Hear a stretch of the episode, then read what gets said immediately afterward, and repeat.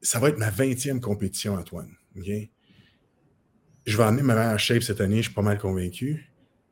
Mais je ne sais pas qui, va compétitionner autour de moi. Fait, que si, je me concentre à me dire c'est la première place ou rien d'autre, puis c'est ma seule source de validation, ben, il y a des chances en tabarouette que la journée même je sois déçu. Bienvenue au podcast Quantum, le podcast numéro un sur l'entraînement, l'alimentation et le mindset pour devenir la meilleure version de toi-même. Sans plus attendre, voici votre hôte. Bienvenue tout le monde, bienvenue à l'épisode de cette semaine. Aujourd'hui, je suis super content. On accueille un invité qui est déjà passé sur le podcast dans le passé. Ça fait à peu près un an qu'il passé jour pour jour sur le podcast depuis qu'on se parle. Euh, et puis, dans le fond, on reçoit Jean-Jacques Barrette. Donc, bienvenue au podcast encore une fois. Hey, salut Antoine, merci de, merci de, de, m'avoir, les gars. C'est vraiment cool.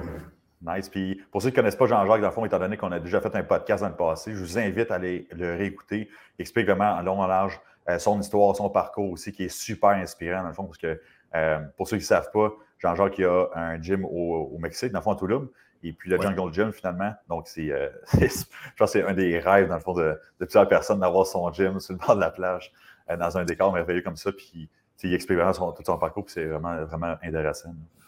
Écoute, Antoine, c'est vraiment gentil, puis, euh, mais il faut que je mène une correction, puis peut-être que ça va faire baisser mon standard de Oh my God, le gars est incroyable. Le Tulum Jungle Gym, euh, c'est un de mes meilleurs amis. Son nom, c'est euh, Alistair. Il vient de, je pense qu'il vient de l'Écosse, il est écossais. Puis sa conjointe, Katie Davis, qui euh, opère le Jungle Gym. Fait que le Tulum Jungle Gym sur la plage, il y a un nouveau Tulum Jungle Gym euh, dans Tulum aussi qui est, qui est, vraiment, vraiment sharp.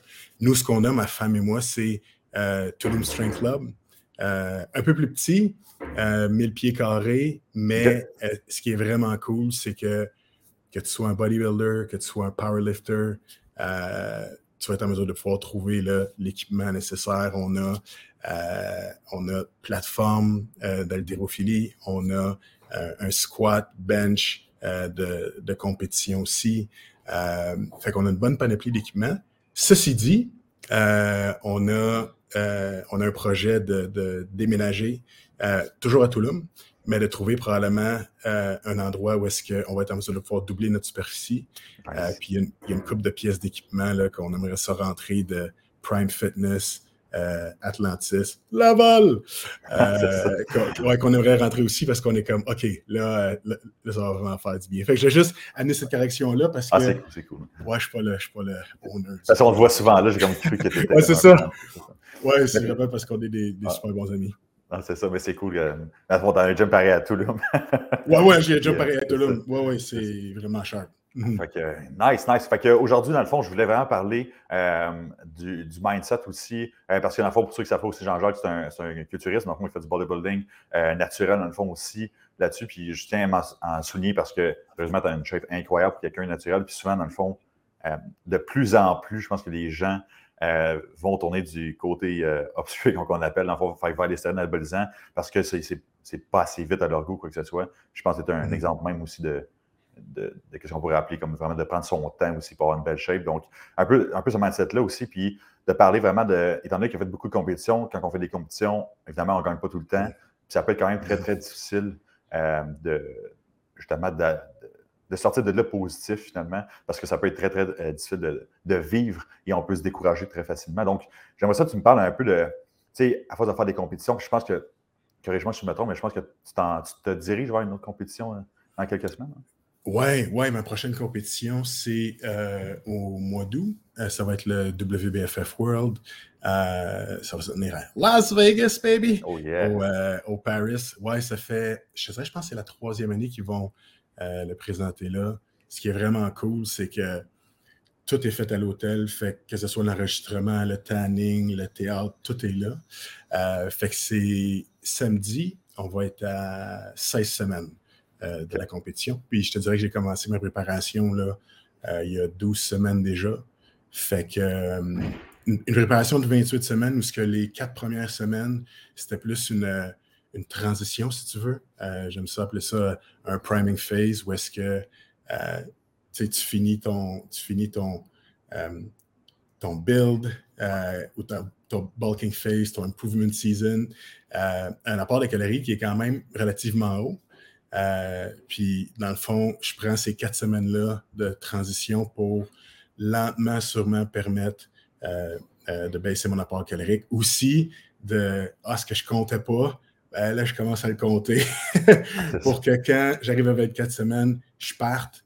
Euh, physiologiquement, je suis prêt. Euh, puis psychologiquement, je suis prêt. Puis la raison pourquoi je mentionne ça, c'est que euh, c'est déjà arrivé auparavant où est-ce que, mettons, j'arrivais à 24 semaines ou 20 semaines. puis là, je me disais, OK, let's go, c'est le temps d'y aller. puis il y a deux choses souvent que je trouvais qui, qui se passaient. Euh, excuse si j'ai pris le lead là-dessus. Euh, je sais pas si c'est OK. Ouais. Euh, la première affaire, c'était que souvent de partir, mettons, de, on va dire, 5000 calories, aller à mes calories, pour moi, ça va être autour de, pour engendrer les résultats au départ, 3000 calories. C'était comme 2000 calories, bang, one shot. Fait que le corps était comme, hey, le grand, attends un peu, là, tu vas, tu vas un peu vite en termes de, en termes de coupe. fait que j'avais souvent un, je progressais pas nécessairement. Puis je voyais que le corps essayait un peu de combattre le fait que le stress imposé était un petit peu trop grand.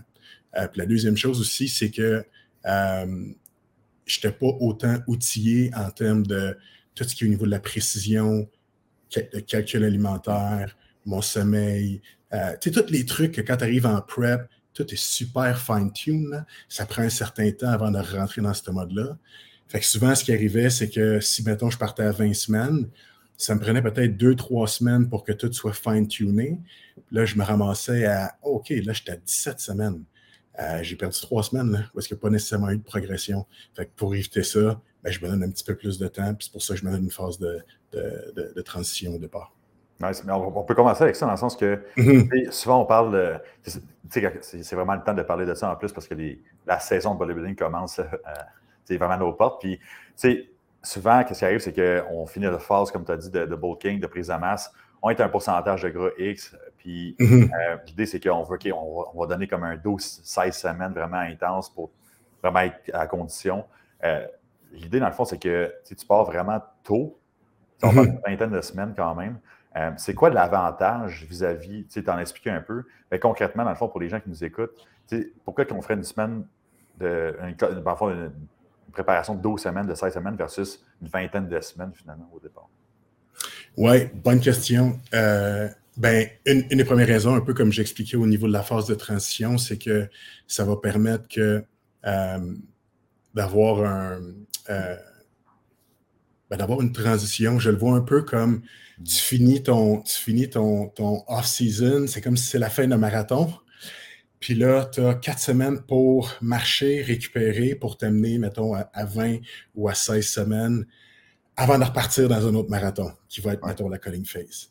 Euh, fait que c'est un peu comme ça que j'aime le, le voir. Si jamais il y a un peu de fatigue accumulée par le fait que tu avais une grosse accumulation au niveau de ton volume d'entraînement, tu as quatre semaines pour 4 à 6 semaines pour baisser ça. Mm-hmm. Fait que quand tu repars dans ton, euh, dans ton déficit calorique que tu as besoin de partir pour engendrer la progression de ta calling phase, ben, tu pars avec un corps qui est reposé, puis pas un corps qui, qui est encore fatigué du volume d'entraînement que tu as, que as eu à avoir pour amener tes progrès dans ton, dans ton Fait que pour ça, je pense que c'est un avantage qui est intéressant. La deuxième chose aussi, c'est que euh, life happens. Mm-hmm. Euh, si, par exemple, tu dis, bon, ben là, j'ai 12, 14 semaines euh, pour être prêt. Je regarde mes chiffres. Ouais, je pense que je vais arriver, mais je ne peux pas manquer une semaine. Euh, psychologiquement, ça peut devenir un petit peu plus difficile. si une semaine, exemple, tu as une méga grippe, tu ne peux pas aller au gym pendant 3-4 jours, ben, il y a des chances que ce soit une semaine qui soit, euh, qui soit perdue. Fait que là, la semaine où ce que tu disais, bon, ben, à chaque semaine, exemple, je perds un point, une livre et demie, ben, cette semaine-là, bang, est enlevée. Fait que là, tu te dis, oh shit, il faut que j'essaie de me rattraper pour la, prochaine semaine, puis l'autre semaine d'après pour garder mon rythme de progression. Euh, fait que je trouve qu'au niveau psychologique, à un moment donné, ça peut devenir un petit peu plus, ça peut devenir un petit peu plus difficile aussi. Euh, puis si jamais tu as besoin de prendre un, si jamais besoin de prendre un 3-4 jours où est-ce que euh, il y a vraiment une fatigue qui est accumulée à cause du déficit calorique qui provient du déficit dans ta diète, du fait que tu augmentes tes, activités cardiovasculaires, ça crée de la fatigue, ça aussi à un moment donné. Fait que si tu es en mesure d'avoir deux ou trois jours pour Oh, OK, on enlève la stime, euh, on, baisse un petit peu notre niveau de fatigue, euh, puis après ça, on repart fresh dans le, dans, le déficit. Euh, ce que j'ai remarqué sur moi, ce que j'ai remarqué sur mes athlètes, il y, a, une réponse au niveau de la perte de poids et la perte de gras qui est vraiment, qui est vraiment meilleure à ce niveau-là aussi. Puis, c'est surtout. Oui, vas-y, vas-y, Antoine. je pense même aussi qu'il y a une meilleure rétention de la masse musculaire aussi à un certain point. Dépendant du cas et tout ça, évidemment. Mais surtout chez un athlète naturel, que s'il se presse trop et est vraiment gros en déficit calorique, ça peut peut-être compromettre aussi sa masse musculaire à un certain point, s'il fait ça vraiment short and sweet. Donc, c'est à considérer aussi. Oui, c'est vraiment, oui, exactement. C'est vraiment un point intéressant parce que, tu sais, si tu dis, OK, je pense que je peux être prêt en 12 semaines, euh, ça se peut que tu sois prêt en 12 semaines, euh, mais, si le seul, pas mal le seul focus, c'est faut que je perde du gras. Un peu comme à tout prix, right? Fait que tu n'as pas nécessairement de. Ce que tu perds, c'est tu perds du gras. Euh, ça se peut que tu perdes un petit peu plus de masse musculaire que tu aimerais en perdre. Mais si tu as 16, 20 semaines, euh, tu es en mesure de pouvoir peut-être aller d'une façon un petit peu moins agressive. Puis à cause de ça, tu vas être en mesure d'avoir un, probablement des meilleures performances à l'entraînement pendant toute ta prep, qui va aider au niveau de la rétention musculaire, puis en même temps au niveau du déficit calorique que tu vas, que tu vas, que tu vas créer, euh, ben, ça va te permettre d'avoir une meilleure conservation de, masse aussi euh, vers la fin. je, pense, je pense aussi que c'est comme dans la gestion de temps, parce que si on regarde dans une préparation physique, ben, les gens travaillent, ont peut-être des enfants, ils ont des responsabilités X quand tu es rendu à faire comme une heure et demie, deux heures de cardio par jour, parce que des fois, on voit ça, et ça peut devenir comme, en plus de son training, en plus de la, bouffe, de son travail, évidemment, dans le fond, il ne faut pas oublier l'aspect du posing aussi. Donc, si quelqu'un qui faut qu'il apprenne à poser un peu plus, euh, ça peut être quand même beaucoup plus avantageux de prendre son temps, réduire le, travail aussi côté, quand le fond, dépenses énergétiques, son cardio, son entraînement. Donc, pour placer plus de temps dans son posing aussi. Donc, il y a comme il faut jongler aussi avec le temps, je pense.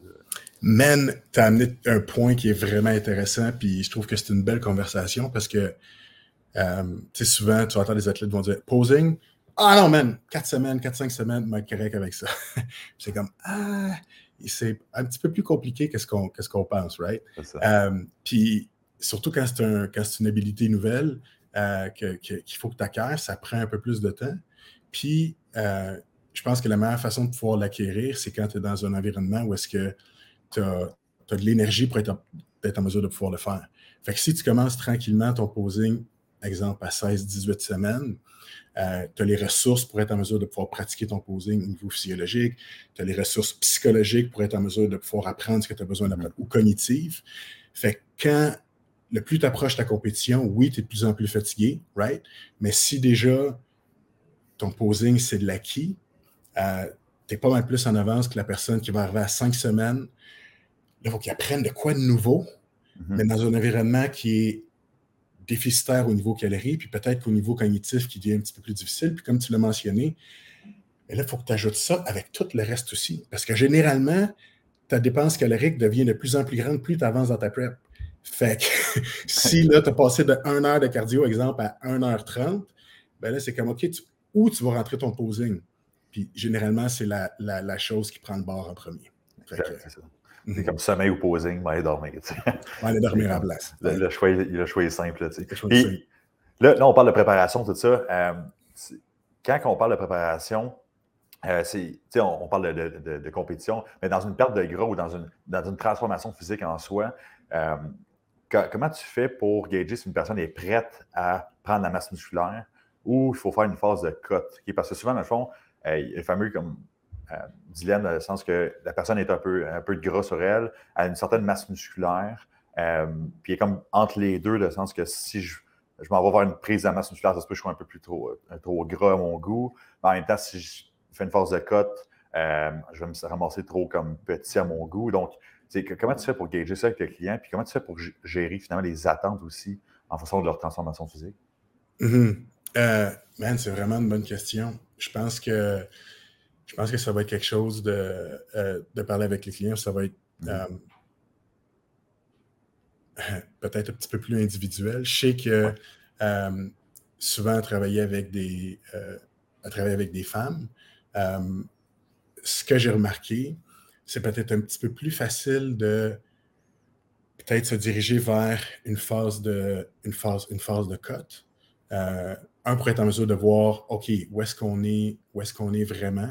Mais puis je parle pas, quand je parle de cote, je ne parle pas d'une cote, OK, on s'en va stage.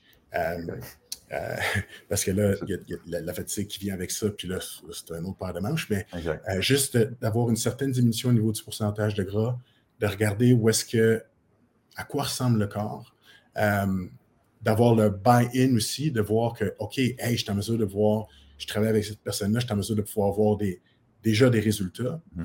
Euh, puis souvent, après, une fois qu'ils voient ces résultats-là en perte de gras, mais ben, quand tu leur parles de OK, là, on va s'en aller dans une phase de reverse diet, on s'en va dans une, dans une phase de maintenance, dans une phase de gain musculaire, souvent, je trouve que euh, l'aspect confiance est un peu plus, euh, est un peu plus présent de leur côté. Mhm. Euh, puis l'autre chose que je remarque, c'est que généralement aussi, la façon, je sais que ça peut être un peu controversé, mais la partition au niveau alimentaire va être un, va un peu différente. Je veux dire, souvent, je vais voir des personnes que leur façon d'assimiler leurs glucides, la, quantité de calories qu'ils sont en mesure de pouvoir absorber, mettons, un pourcentage de gras de, je vais dire, mettons, 20% va être différent que quand ils vont être, mettons, à 13 ou 14% ou est-ce que là, il y a des chances qu'ils soient en mesure de pouvoir manger un peu plus. Il y a mm-hmm. des chances qu'ils soient en mesure de pouvoir utiliser le rapport glucidique d'une meilleure façon aussi. Euh, fait je trouve qu'il y a pas mal d'avantages de se diriger vers peut-être une certaine diminution au niveau de la masse adipeuse en premier, mm-hmm. puis après ça, euh, de s'en aller de l'autre côté. Ceci dit, j'ai un gars, 25 ans, il arrive. Euh, je pense peut-être qu'il aurait besoin de, faire une cote, mais il est comme non, man, je veux. Ça me dérange pas, je me sens confortable dans, comment je suis. On peut prendre du, on peut prendre du gras, c'est correct. Amène la part calorique, amène le surplus calorique. Cool, on va s'en aller dans cette direction-là. Jusqu'à ce qu'à un moment donné, une coupe de facteurs où est-ce qu'à un moment donné, ça va être comme, OK, là, on est peut-être rendu au top de où est-ce qu'on ne veut pas dépasser.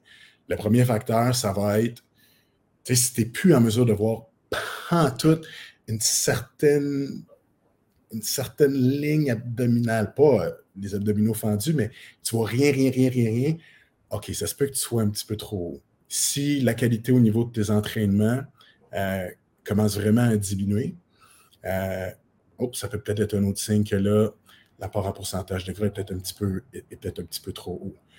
Si, par exemple, ça fait un mois que la personne te dit Hey man, j'ai vraiment, vraiment, vraiment pas faim, il faut que je force ma bouffe, puis euh, oh, OK, ben ça se peut que là, euh, on, a été. On, pas mal, on arrive pas mal vers la limite de ce qu'on. vers où on veut aller en termes de, gain, de gain un petit peu.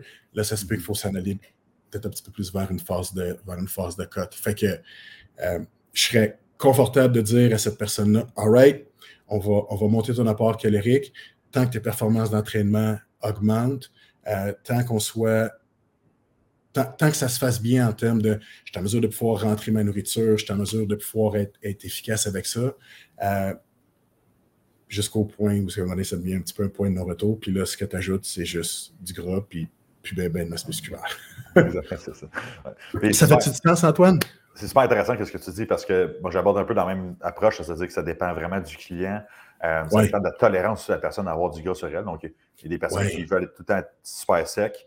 Euh, puis, il y a des personnes qui veulent, ça ne leur arrange pas finalement le pourcentage de gras jusqu'à un certain point. Puis ça, ça, nous guider aussi les clients à travers de tout ça. Mais euh, c'est super intéressant. Puis, je serais curieux de savoir quand je regarde tes photos, tout ça, tu as tout le temps l'air rip, quand tu es en train de tout le temps. Fait je pense que c'est ton approche aussi personnellement de faire comme OK, ben, je vais prendre plus mon temps en temps de prise de masse musculaire, quitte à rester, peut-être à prendre moins de masse en soi, mais au moins, je n'ai pas besoin de coter tout le temps, je suis capable de rester plus longtemps en prise de masse. C'est comme ça que tu travailles pour toi? Euh, écoute, je pense que ben, j'ai l'air du gars qui va se lancer des fleurs, mais je ne veux pas me lancer des fleurs. OK? Euh, je sais que pour moi, mettons, si je me regarde de face, euh, je vais toujours avoir un, je vais toujours avoir je vais toujours voir pas mal mes abdominaux. Il y a une différence entre stage lean puis dans un off-season, mais je vais, toujours les voir un peu, right? Fait que euh, je peux pas vraiment me fier là-dessus. Euh, où est-ce que je vais plus me fier à savoir, OK, euh, est-ce que j'ai poussé un petit peu mon, mon, bulking un, petit peu trop haut? Ça va être, moi, c'est les love handles, man. ça va être plus au niveau du bas du dos, le dos. Euh, je vais le voir plus au niveau des fessiers. je vais le voir un peu en dessous au niveau des pets. Ma femme va me dire, OK, Jay, là, il faudrait peut-être commencer à. peut-être bulké un, petit peu trop. Fait que ça, va, ça, ça va être plus mes signes où est-ce que, OK, là, euh, serait peut-être temps de, se diriger soit dans une, dans une phase de maintien ou soit lentement, sûrement, s'en aller vers, euh, vers une cote. Euh, je te dirais que avec le temps, il y a peut-être un poids de corps auquel je me sens confortable à, mm-hmm. à avoir des gains en masse musculaire. Euh, généralement, quand j'arrive vers peut-être le 2,35, 2,40, quand je reste dans ces eaux-là pendant un certain nombre de mois, là, je sais que, OK, je suis performant à l'entraînement, j'ai vraiment une bonne récupération, je suis en mesure de pouvoir, observer des gains musculaires, une série de 10 au leg press est en mesure de pouvoir, le poids est en mesure de pouvoir augmenter d'un mois à l'autre, parfait. Quand je passe au-dessus de ça, pour l'avoir déjà essayé auparavant, euh, je ne vois pas vraiment de, changement en termes de, gain de performance. Fait que je sais que pour moi, de passer le 200, mettons le 240, je suis déjà, déjà rendu à 245, euh, ça ne m'avait pas amené grand-chose de plus. Fait que au lieu de me dire, OK, non, je vais essayer d'y retourner voir, j'y ai déjà été. fait que j'ai pas besoin de me rendre, de, rendre jusque-là. OK, super cool. Mm-hmm. Sais, au début de podcast, on parlait de. Je voulais parler du mindset, tout ça, avec les compétitions. Euh, j'aimerais ça que tu me dises un peu ton parcours en compétition. Qu'est-ce que tu as fait? Puis c'est quoi les obstacles? C'est quoi les, échecs que tu as eus? Puis comment tu as remonté ça? Parce que souvent je, souvent, je vois beaucoup de personnes qui font leur première compétition, ils s'attendent à avoir un résultat euh, X, puis finalement, ils sont hyper déçus parce qu'ils se sont créés des attentes trop élevées par rapport à leur première compétition ou leur deuxième. Puis à un moment donné, ça devient comme qu'ils sont vraiment démotivés puis ils finissent que c'est leur temps de plus s'entraîner pendant tout. Puis je vois ça quand mm. même pas souvent, mais ça arrive finalement.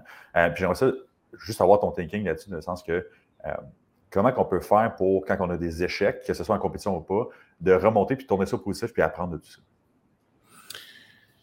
c'est une question large, j'aime ça. On a, combien de temps? non, non, non. Hey, Jusqu'à date, j'espère que mes réponses euh, sont claires. Des fois, je peux partir dans mes idées. Là. Fait que si jamais il y a de quoi que je dis que c'est comme, peux-tu répéter? Gêne-toi pas. Ça, on aime ça, on aime ça. Écoute, euh, une des premières affaires que j'aime, une des premières affaires que j'aime dire avec les, nouvelles personnes que je travaille, c'est euh, un, ça va être une forme d'apprentissage autant pour eux que pour moi, mm-hmm. à savoir, OK, euh, jusqu'où on peut amener ta machine, jusqu'où on peut amener ton corps, avec la, base puis la fondation avec laquelle on a présentement. Euh, puis, l'autre chose que j'aime dire aussi, c'est on va se rendre le plus loin qu'on peut aller, dans ce cas-ci en termes de pourcentage de gras, par rapport avec le corps avec lequel on travaille maintenant. Fait il y a deux choses que tu vas être sûr. La première, c'est que tu vas vraiment apprendre à te découvrir autant physiologiquement que psychologiquement parce que ça l'amène quand tu diminues tes calories, il y a des traits de caractère que tu fais Ah oh ouais, je suis le même, je n'aurais pas pensé à ça qui ressort. Euh, puis en même temps, ce que tu vas voir en stage, ça va être ta version la plus ligne. Tu t'es probablement jamais vu de même. Right? Fait que j'aime ça y aller plus de ce, de ce côté-là. Parce que euh, l'amener du côté OK, mais on veut une première place ou on veut un top 3, ça va être ma 20e compétition, Antoine. Je vais amener ma meilleure shape cette année, je suis pas mal convaincu. Mais je ne sais pas qui, va compétitionner autour de moi. Fait, que si, je me concentre à me dire c'est la première place ou rien d'autre, puis c'est ma seule source de validation, ben, il y a des chances en tabarouette que la journée même je sois déçu. Puis même si j'ai amené ma meilleure shape à vie, ça n'aura pas d'importance. La seule affaire sur quoi je vais avoir le focus, c'est le fait que je n'aurai pas gagné. Puis tout ce que je vais avoir fait, le processus, ça va être mis au vidange. Puis ça, je trouve que c'est une tragédie parce que il y a tellement de belles choses au quotidien que tu accomplis, il y a des obstacles auxquels tu as besoin de franchir que c'est vraiment, vraiment important de célébrer. Mais tu ne célèbres pas parce que la seule chose sur quoi tu mets l'emphase sur, c'est première place, première place, première place, puis rien d'autre. Mm-hmm. Fait que j'essaie de. Puis je dis ça parce que mes pires préparations, ça a été ça. À chaque fois, je me disais, cette année, this title is mine, baby, I'm coming for it. Mais vraiment, tu sais, tu peux le dire pour le fun, puis on veut tout gagner. Puis ça, je suis ah d'accord avec ça, puis c'est bien correct.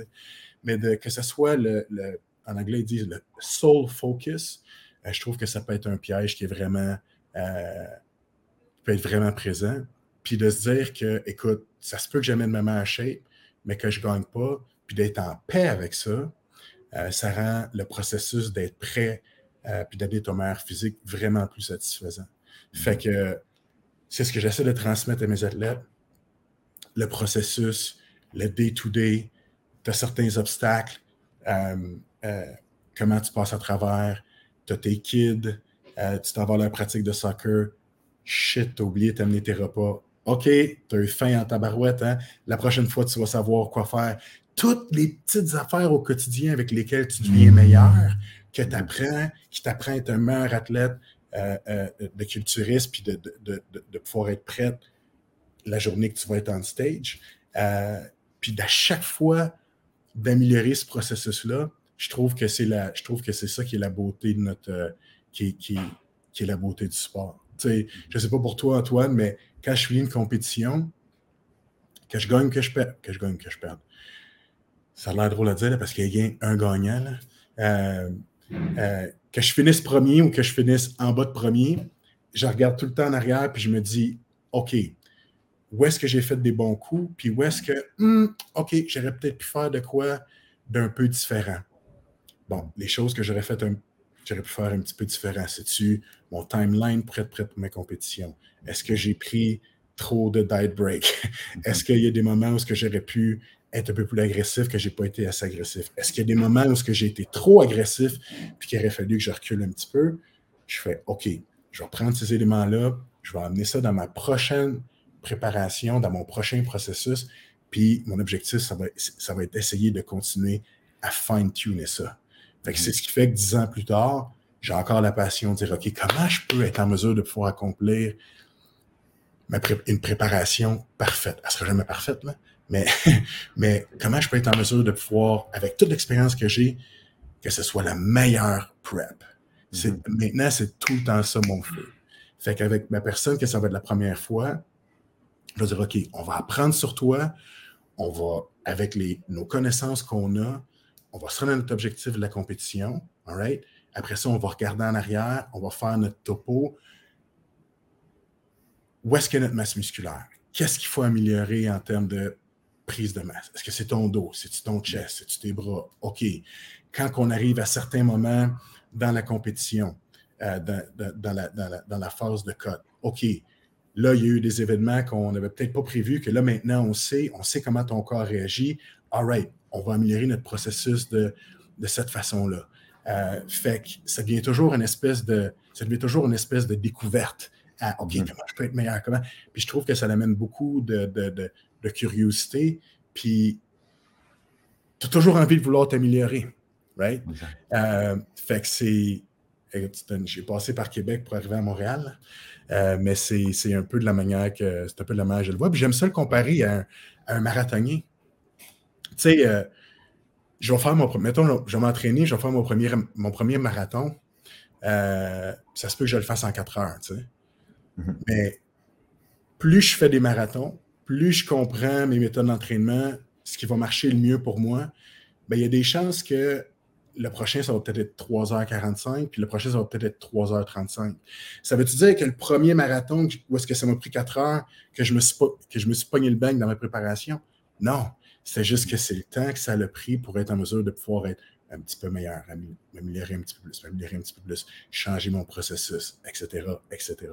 Anyway, euh, c'est Ouais. Je peux, je peux, résumer ça, c'est comme comment dire de, de, plus tomber en amour avec la. ou d'avoir une passion finalement avec le développement de soi, puis l'amélioration plutôt que la finalité comme qui est en soi. Puis c'est tout le temps ça qu'on dit souvent, comme il faut, faut pas euh, se comparer, il ne faut pas euh, penser qu'on va arriver premier, tout ça. Mais c'est beaucoup plus tough que ce qu'on pense. C'est-à-dire que on, fait ce sport-là pour gagner. On ne fait pas un sport pour pas gagner souvent, euh, à moins que ce soit récréatif, mais si c'est compétitif, c'est-à-dire qu'on est là pour gagner.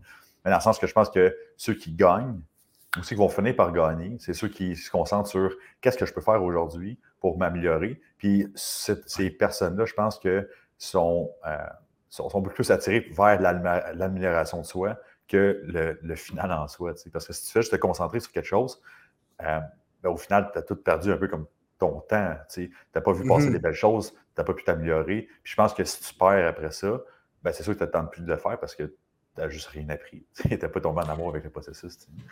Ouais, puis ce que je trouve, c'est que, tu sais, écoute, on se mentira pas, là, la première compé que j'ai faite, euh, j'avais jamais fait une diète low carb.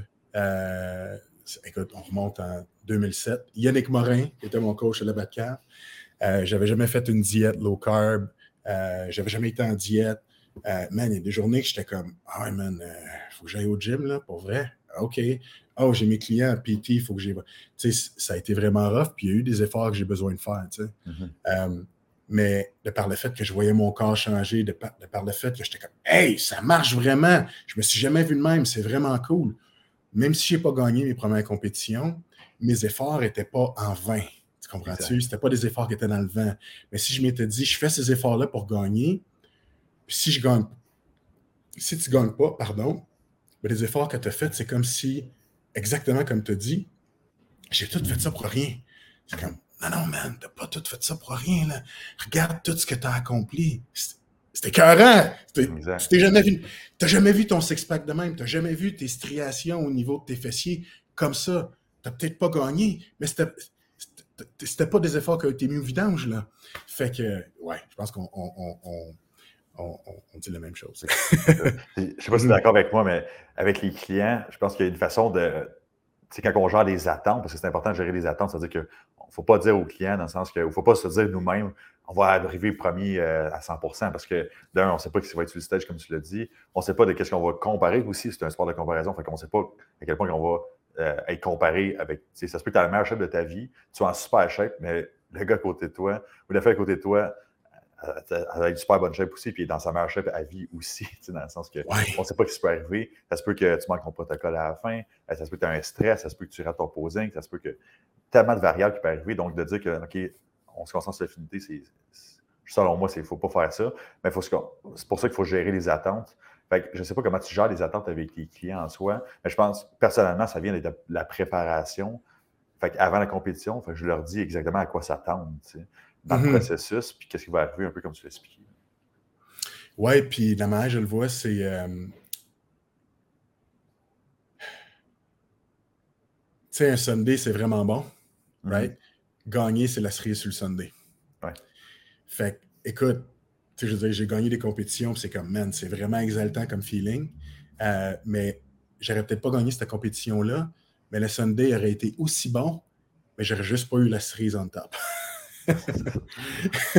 fait, que j'aime ça, j'aime ça le, euh, j'aime ça le, voir comme ça. Puis en fait, euh, quand je vais avoir une comparaison, mettons, avec mes, les, compétiteurs avec qui je vais embarquer en stage, euh, peut-être que je les vois plus comme une source de une source d'inspiration, peut-être par rapport à leur histoire, peut-être par rapport à ce qu'ils ont accompli pour être en stage.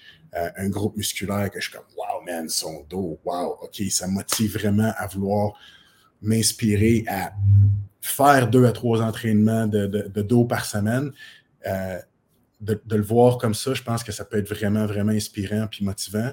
Mais quand c'est quand ça devient écrasant, euh, là, je pense pas que c'est. Je pense pas que ça devient un outil utile. Puis la manière que je vois de gagner, c'est je le vois comme euh, je vais tout faire pour. Je vais tout faire pour gagner ma compétition. Mhm. Puis je vais tout faire pour je vais tout faire pour gagner ma compétition. Puis, euh, sachant que ça se peut que je ne gagne pas, mais je vais tout faire pour. Fait que je vais laisser aucune, il n'y a aucune porte qui va être fermée sur mon posing, sur mon sommeil, sur ma récupération, sur mes entraînements, sur ma nutrition. Euh, parce que ce que je ne veux pas dire non plus aux clients, c'est écoute, Euh, tu veux gagner, là, mais les chances sont vraiment slim. Là, il va te regarder, il va faire ben là, pourquoi qu'on fait ça? c'est pas, pas le message que je veux passer non plus. On va tout faire avec le potentiel que tu as pour faire en sorte que tu amènes le package gagnant pour toi. Mm-hmm. Puis après ça, ça, ça va être notre win, puis on va regarder ce qui va arriver la journée du stage. Exact.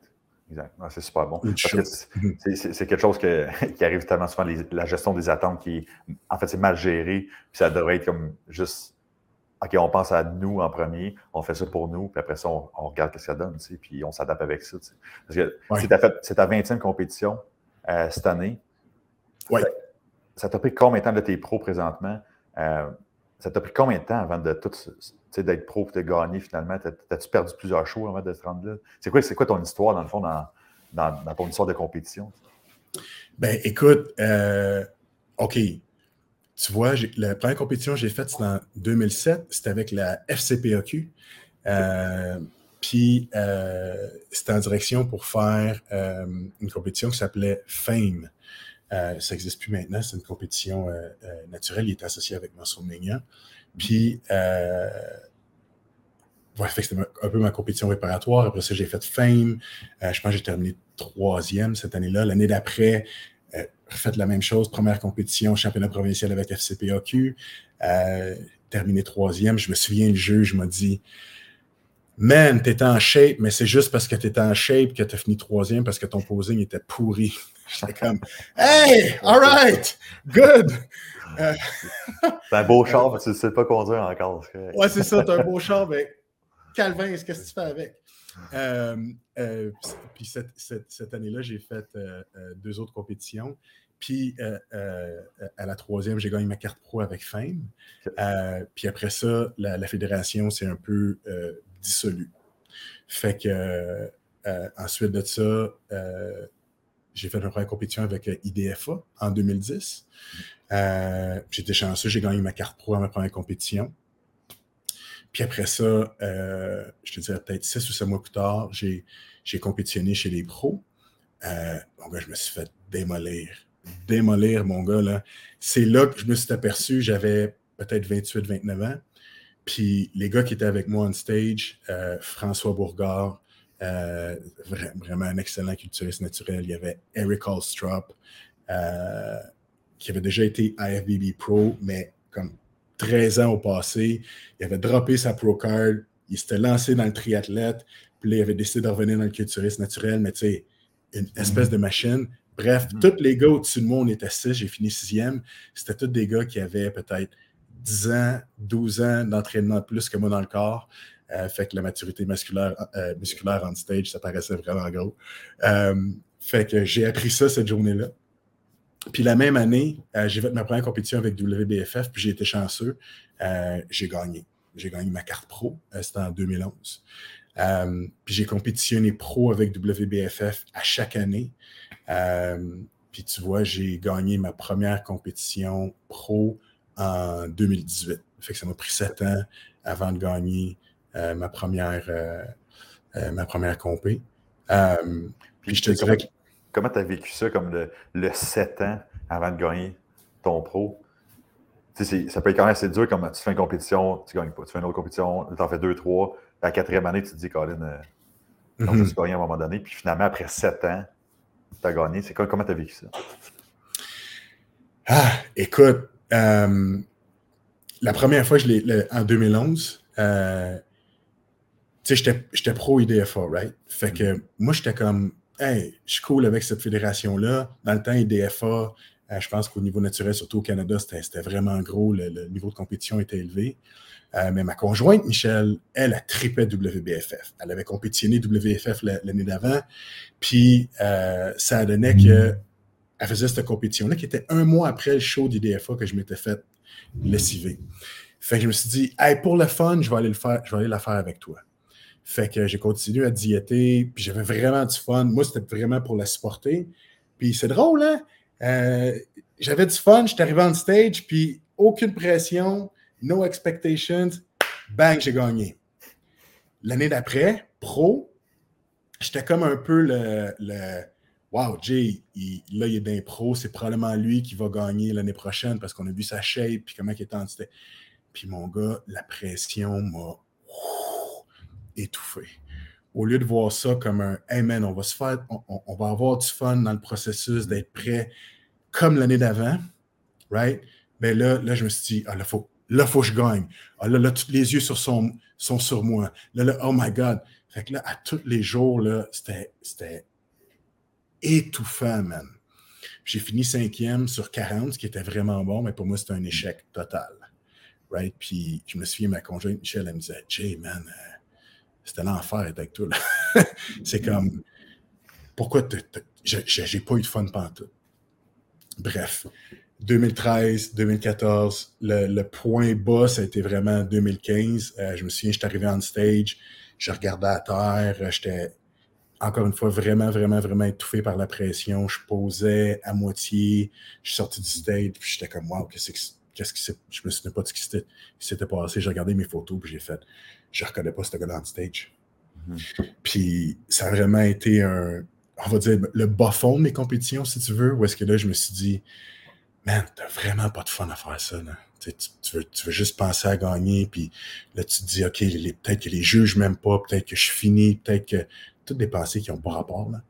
Euh, fait que je me suis ramené à. Ça m'a pris cinq ans à comprendre. En 2011, quand tu embarqué en stage, c'était quoi le dénominateur commun? Quand tu étais sur la scène, quand tu, quand tu te préparais? J'avais du fun. Mm-hmm. Je faisais mes journées low carb, puis j'étais comme ah man, j'ai de la misère à bouger, mais yeah, moi le faire, puis j'avais un sourire dans ma face. right? Mais ça, ça, ouais, mais ça cote. Fait que là, j'ai retrouvé ce goût-là, j'ai retrouvé ce plaisir-là.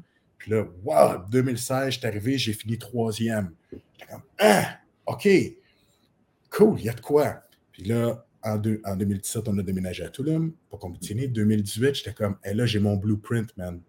Là, là, je vais avoir du fun à faire cette préparation-là puis arrivera ce qui arrivera. Puis j'ai gagné. Fait que. Ouais, excuse, vas-y, vas-y. Ah, mais je, je, trouve ça fou de dire comme juste l'état d'esprit, le, le, mindset que tu avais comme OK, j'avais pas de fun, je gagnais pas, j'ai du fun, je gagne. ouais. on résume ça à ça, c'est malade de, voir ça en, en, vrai. Ouais.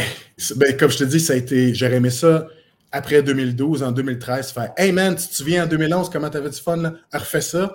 Mais ça m'a pris 5-6 ans avant de comprendre. Mais qu'est-ce que tu veux? Des fois, ça prend un peu plus de temps. exact. Mais, tu sais, ça prend du temps, ce processus qui prend du temps. Je pense que tu ne peux pas faire ça au jour au lendemain parce que tu t'es mis de la pression, tu as échoué. Fait que c'est sûr qu'il faut que tu te relèves de ça. Puis ça prend du travail sur ça aussi, je pense, qu'à un certain point. Euh, puis de changer son mindset aussi. je pense que ça, c'est pas du jour au lendemain.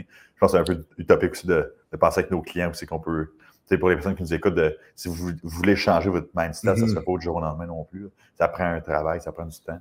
Mais euh, c'est super important de faire ce travail-là parce que, tu comme ton histoire, c'est hallucinant de voir comme juste cet état d'esprit. Oui, tu as mérité ta shape et tout ça, mais l'idée, c'est comme au final, tu as mérité ta shape parce que tu as eu plus de fun aussi.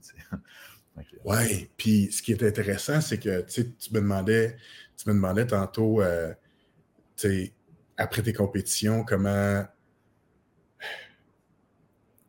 après tes compétitions, mais toi, tu avais une défaite, comme qu'est-ce que tu regardais, ton résumé, puis tout ça. Mm-hmm. Puis souvent, je portais attention à, OK, bon, au niveau physique, qu'est-ce que j'ai à travailler? Mais c'était pas mal le seul aspect sur lequel je me concentrais. Je me concentrais pas vraiment sur, OK, mes points de vue mindset. Right? Qu'est-ce que, qu'est-ce que tu peux changer? Qu'est-ce que tu peux améliorer? Puis, fait oui, je m'améliorais physiquement d'une année à l'autre, mais d'un point de vue mindset, ça devenait de pire en pire parce que je travaillais, je travaillais pas là-dessus. Puis la journée que j'ai comme fait, attends un peu, là, là j'ai besoin de visiter ça, puis il y a des choses que je fais qui ne m'aident pas, c'est là, que ça, c'est là que ça a changé. Puis je le vois avec certains de mes athlètes. Première compétition, ils ont du fun, ils n'ont pas d'attente, c'est comme Yeah! Là, ils ne sont jamais vus de même, ils placent bien, ils sont comme Hey, cool, c'était super le fun. La prochaine compétition, ils veulent faire meilleur, c'est cool. Ils veulent s'admirer physiquement, mais tout de suite, là maintenant, j'essaie d'aller travailler au niveau du mindset parce que je sais qu'ils vont se créer des attentes, mm-hmm. right? Mais il faut que ce soit des attentes qui soient euh, un peu comme on jasait tantôt, au niveau du processus, au niveau de retrouver ce plaisir-là que tu avais, malgré le fait que, oui, maybe the stakes are, en anglais, ils disent the stakes are a little bit higher, right? On va mm-hmm. s'attendre à ce que tu continues à progresser, mais il faut que ça reste toujours dans faut que ça reste toujours dans l'environnement où est-ce que c'est le fun, t'aimes ça, t'apprécies le processus à chaque jour et non que ah, là, il faut absolument que je vise une première place. C'est ça. Sinon, tu vas, tu vas échouer. C'est ouais, ouais. Mm-hmm.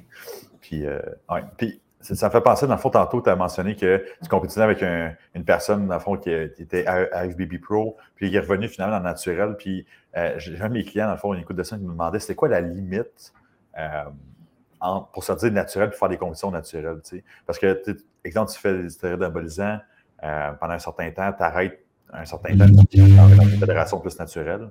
C'est quoi, mm. c'est quoi la limite? Parce que je pense que tu es la meilleure personne à qui demander ça, étant donné que tu compétitionnes là-dedans.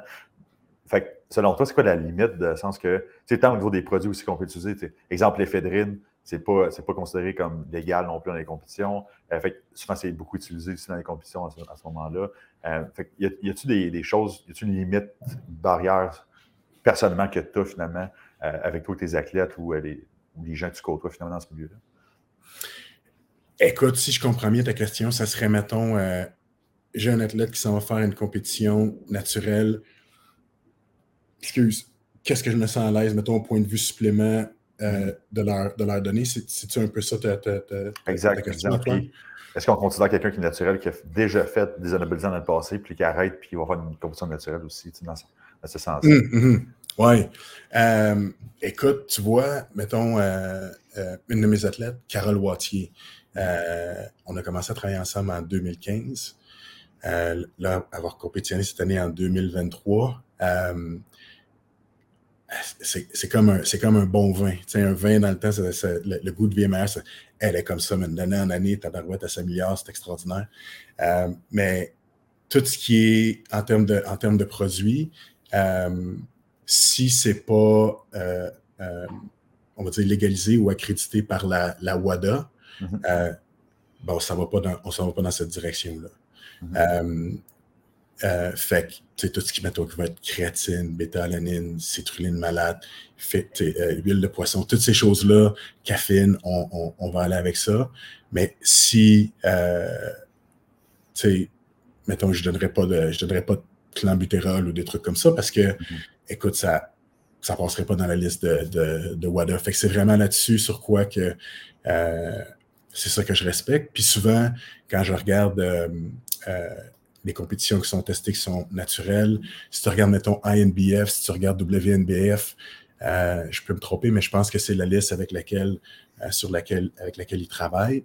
Puis souvent, ils vont l'updater. Euh, je me souviens que je pense que c'était en 2017 ou 2018, le UMBINE, Fat Burner, avant, c'était légal. Maintenant, ils ont updaté leur liste, puis ils ont enlevé le UMBINE parce qu'ils trouvaient que c'était un, un produit qui qui pouvait amener trop, trop d'avantages en termes de, en termes de perte de gras. Fait que, il faut, faut, se tenir un petit peu euh, à date aussi avec ça.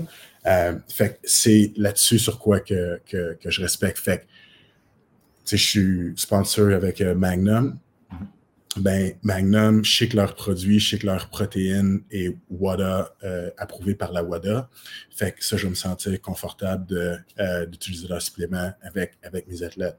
Euh, des fois, les athlètes vont me dire Hey, ouais, j'ai acheté protéines de telle, telle compagnie là aux États-Unis, whatever, que je connais pas. je leur dis Envoie-moi le label parce qu'on veut être sûr qu'il n'y ait pas quelque chose, que ça soit pas spiké, puis que là, bang, tu te fais passer, puis là, tu te dis, coach, euh, tu m'as dit que c'était OK d'acheter cette protéine-là. Fait qu'on a un peu de due diligence à faire par rapport à ça. Euh, fait que ça, ce serait la première euh, réponse. La deuxième réponse, c'est si je regarde, mettons, Eric, Alstrop, moi, le mec, je l'ai vu, c'est. le mec, je l'ai vu, c'est. Je ne veux pas parler pour lui, mais je pense que quand que moi j'ai compétitionné avec lui, il avait probablement 42 ou 43 ans. Puis je pense qu'il avait gagné sa carte pro, euh, je dirais, il avait peut-être genre 27 ans. Puis son histoire, ça a été que il a comme vu un peu c'était quoi l'environnement. Il a gagné sa pro card. Là, il s'est aperçu un peu de. Euh, ça ne parlait plus vraiment de tout ce qui était euh, les produits dopants, le, le, culturisme non naturel, puis il a fait Non, I'm, I'm done with that. Puis il s'est lancé dans les sports d'endurance, il s'est lancé dans le triathlon, il s'est lancé dans l'ultramarathon. Il a fait ça comme pendant 15, pendant 15 ou 16 ans. Fait que, moi, la manière que je l'ai vu, c'est, y avait-tu peut-être un petit peu un edge quand que, peut-être, petite affaire qu'il a conservé de quand il était, quand il compétitionnait pas naturel?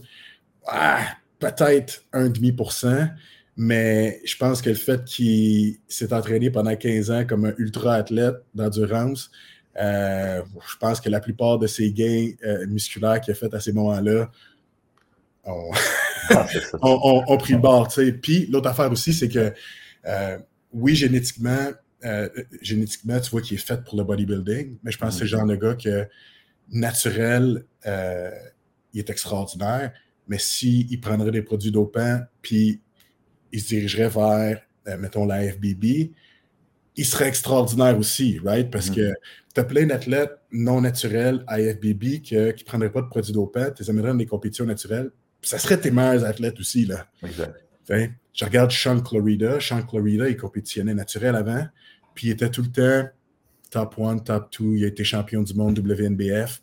Euh, il avait une génétique de feu. Là, il gagne Olympia. Ah, il a une génétique de feu. Fait que c'est un peu de la manière que, que, que, je vois ce, ce point-là ça dépend de l'historique du contexte d'individu aussi.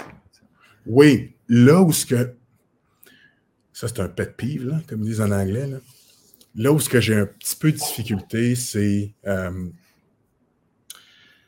tu as une compétition, tu en participant à une compétition qui est naturelle. Puis, euh, pendant un bon bout de temps pendant ton année, tu n'es pas naturel. Puis peut-être pendant deux, trois mois, euh, tu, prends les produits, que les esters sont plus courts, qui peuvent être éclairés plus rapidement, pour te présenter dans une compétition naturelle.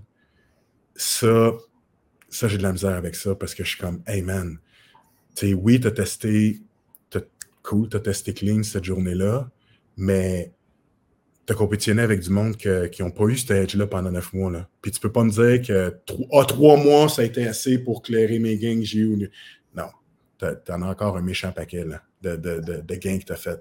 Ça, moi, je ne euh, suis, pas pour ça. Puis autant pour les compétitions mm. culturistes que les compétitions en powerlifting aussi, où est-ce que c'est comme, man, si tu veux faire des produits dopants, cool, pas trop avec ça.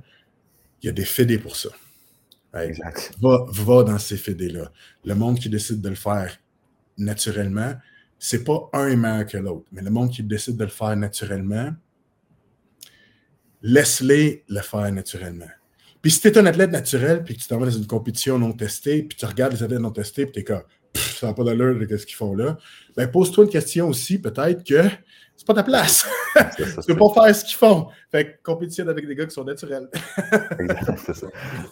Ça résume bien aussi les deux parce que on entend tout le temps ça aussi. Puis je pense que de, faire, j'apporte vraiment du même point, du même point que toi. C'est-à-dire que si tu fais des anabolisants et des produits comme euh, dopant juste avant ta compétition, sérieusement, va-t'en dans une, dans une euh, compétition qui n'est pas naturelle, tout simplement. Puis, si tu ne te casses pas là, c'est peut-être ben, prend plus ton temps, puis c'est juste fait le processus aussi euh, comme il faut. Je pense que c'est juste d'essayer de cheater tes résultats aussi. Puis, en je pense que ça peut donner plate à un certain point, mais ça, c'est personnel. C'est comme, comme un cheat code qui est utilisé dans un jeu vidéo.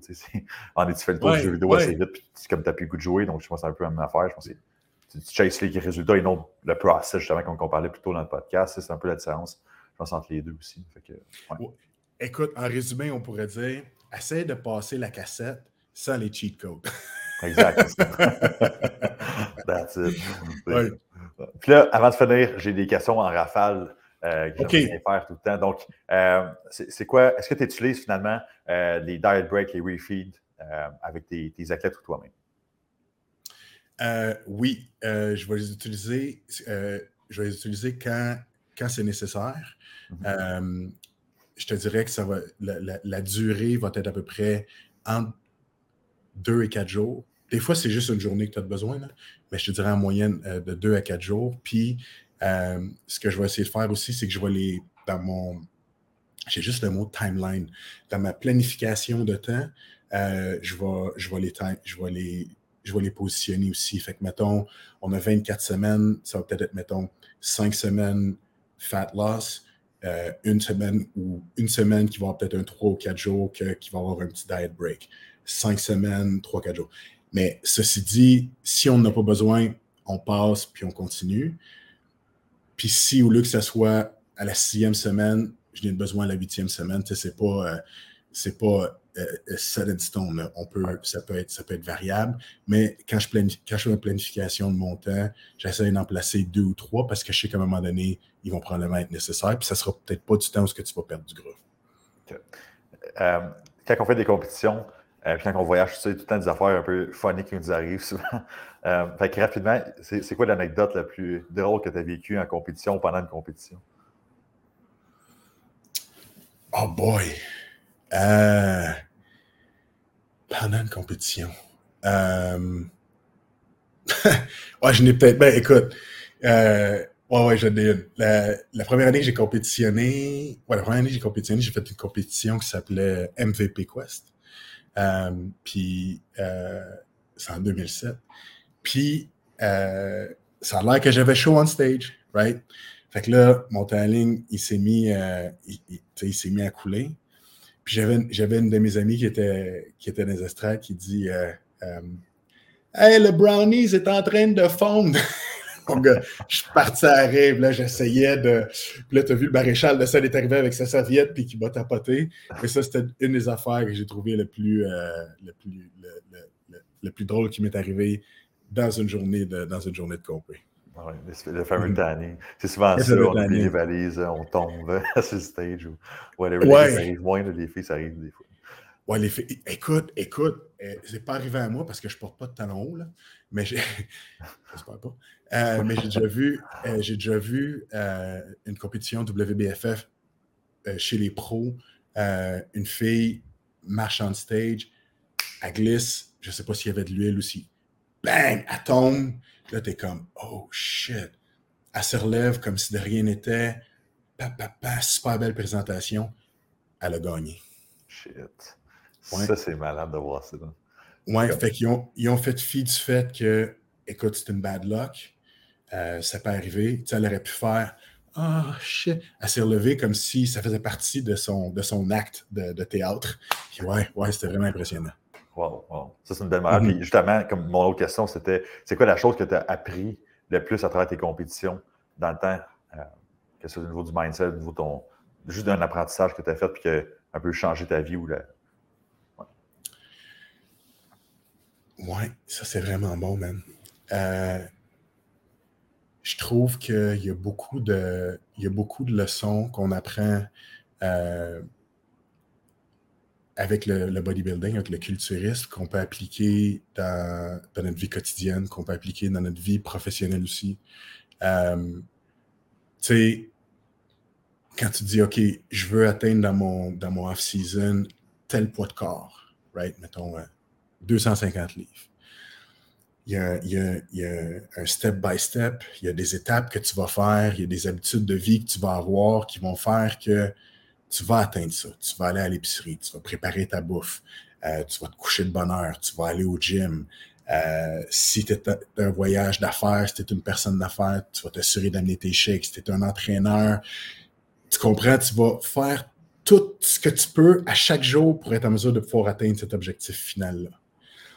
Puis, si tu es en mesure de pouvoir prendre cette dédication-là, je ne sais pas si c'est un mot en français, euh, mais de juxtaposer ça, mettons, dans ta vie professionnelle. OK, j'aimerais ça travailler avec 35 clients, puis que j'aille la moitié de ça, que ce soit, exemple, des, des, clients en compétition. OK, c'est quoi mon step by step? Étape numéro un, il faut que je fasse ça. Étape numéro deux, il faut que je fasse ça. Étape numéro trois, il faut que je fasse ça. Il y, a, il y a vraiment un parallèle qui est super, super intéressant. Puis si tu es. Oh, man, avoue, là, Antoine, là. Mm-hmm quand tu te prépares pour une compé, puis tu n'as pas beaucoup de calories dans le corps, mais tu continues, tu fonces, man, il faut que tu sois dédié en tabarouette. Là. Exact, exact. Mais, mais ça, c'est une démonstration de volonté que tu peux transférer dans tous les autres, les autres aspects de ta vie, puis mm-hmm. que tu peux aller chercher de la réussite aussi. Là. Ce qui est cool avec le culturiste, c'est qu'à la fin de ton 20 semaines, exemple de préparation, bang, tu le vois on stage, wow! C'est ça que j'ai réussi à accomplir avec mon day-to-day. hey man, tu peux faire la même affaire dans ta vie tous les jours aussi. Exact. Fait que, fait que pour ça, je trouve que ça. Vas-y, vas-y. Ben, c'est souvent ça que, que je mentionne aux gens, c'est comme je pense que le bodybuilding, c'est un sport que c'est tellement exigeant, tellement difficile. Puis il faut faire des affaires difficiles à chaque jour. Mais dans la vie de tous les jours aussi, il faut faire des affaires difficiles à chaque jour. Sinon, on n'accomplit rien. dans le sens que on va de moins en moins accomplir des choses. Puis là, on est de plus en plus démotivé. De plus en plus, en fait, on a moins, moins en moins de discipline à ce moment-là aussi. Donc, je pense en faisant des affaires qui sont difficiles, quand on les réussit, ça, c'est mm. avoir plus d'accomplissements. Ça, c'est ce qui nous pousse à avoir plus de succès aussi. Ben, tu sais quoi, je trouve que c'est vraiment un bon point, tu sais, dans le sens que, man, il y a des journées, là, tu te, tu te lèves, c'est comme, OK, fasted cardio, t'es comme, vraiment? Euh, je sais pas si je suis capable d'aller faire ça, là. Puis finalement, tu le fais. Il y a des affaires que ça ne tente pas de faire, là, en prep, à un moment donné. Mais exactement comme tu disais, il y a des affaires que, dans ta vie de tous les jours, là, man, faire des renvois d'appel, ou peu importe, tente pas de faire ça. Mais tu le sais qu'il faut que tu le fasses, right? Parce que ça va t'amener à ton objectif. Fait all right, ah ouais, on fait ce qu'on a à faire, puis on accomplit notre objectif. Exact. Fait que, écoute, j'ai super aimé mon podcast aujourd'hui avec toi. C'était super intéressant. Puis pour ceux à la maison qui ont aimé aussi le podcast, je vous invite à faire un 5 étoiles sur iTunes, laisser un commentaire sur euh, YouTube et un 5 étoiles aussi. Tout le temps des 5 étoiles. sur, euh, sur, toutes les plateformes balado, quoi que ce soit, euh, que vous écoutez le podcast. Et dans le fond, c'est où qu'on peut te rejoindre, Jean-Jacques, pour que ce soit du coaching ou juste être follow sur Instagram, j'imagine? Écoute, euh, ouais, sur Instagram, facile à Jean-Jacques euh, Barrette. aussi sur Instagram, en un mot, Tulum Strength Club. c'est, dans le fond, sur Tulum Strength Club, ça va être la page de notre gym qu'on a ici, puis aussi notre, équipe d'athlètes, de, clients de transformation. site web, tulumstrengthclub.com. tous les, les, services et tout sont, sont, sont inscrits là-dessus. Puis là, on est en train de travailler sur notre, euh, sur notre YouTube. On a trouvé notre, euh, notre vidéographe, vidéographe, vidéographeur officiel. fait que là, ouais, vidéographe. Fait que là, on va mettre l'emphase sur le YouTube du euh, Tulum Strength Club pour que ce soit un peu du, un peu un behind the scene de comment on fait notre coaching, quand on travaille avec nos athlètes, nous, quand on se prépare en compétition, puis en même temps de découvrir les, les, magies de, de, de aussi. Fait que ça, c'est prochainement à venir. Puis pour quel nouveau gym déjà? Comment t'as dit ça? Et pour quand le nouveau gym, tu parlais de déménager dans le gym? Euh? Oui, écoute, euh, probablement, on se donne un autre 4 à 5 mois pour trouver notre, euh, notre local. puis, un peu la difficulté qu'il y a à Toulouse, c'est c'est en Amérique du Nord, right? Mais c'est pas pareil comme au Canada et les États-Unis. au début, tu t'attends pas à ça, mais de quoi que tu commandes de quoi de Rogue, tu es au Québec, ça prend deux semaines, c'est arrivé. À Toulouse, ça te prend trois mois. Fait que, euh, fait que ça, ça va peut-être. Euh, il faut, faut, avoir nos attentes un peu par rapport à ça. Fait que je te dirais 5-6 mois. Nice, nice. Ça fait que fais de passage aussi au Mexique. Allez dire un petit bonjour. Euh, oui. puis euh, ça va faire vraiment plaisir aussi. Super beau spot tout le monde en plus. Fait qu'on ne peut pas manquer ça. Pas mal pantoute. Fait écoute, merci beaucoup pour, ton, pour ton temps. Merci beaucoup pour l'information aussi. Ça a été super apprécié. Donc, encore une fois, si euh, vous avez aimé le podcast, c'est un petit 5 étoiles, un petit commentaire sur YouTube et sur iTunes. Ça va faire vraiment plaisir. C'est notre paye, comme toujours, et on se voit sur un autre épisode.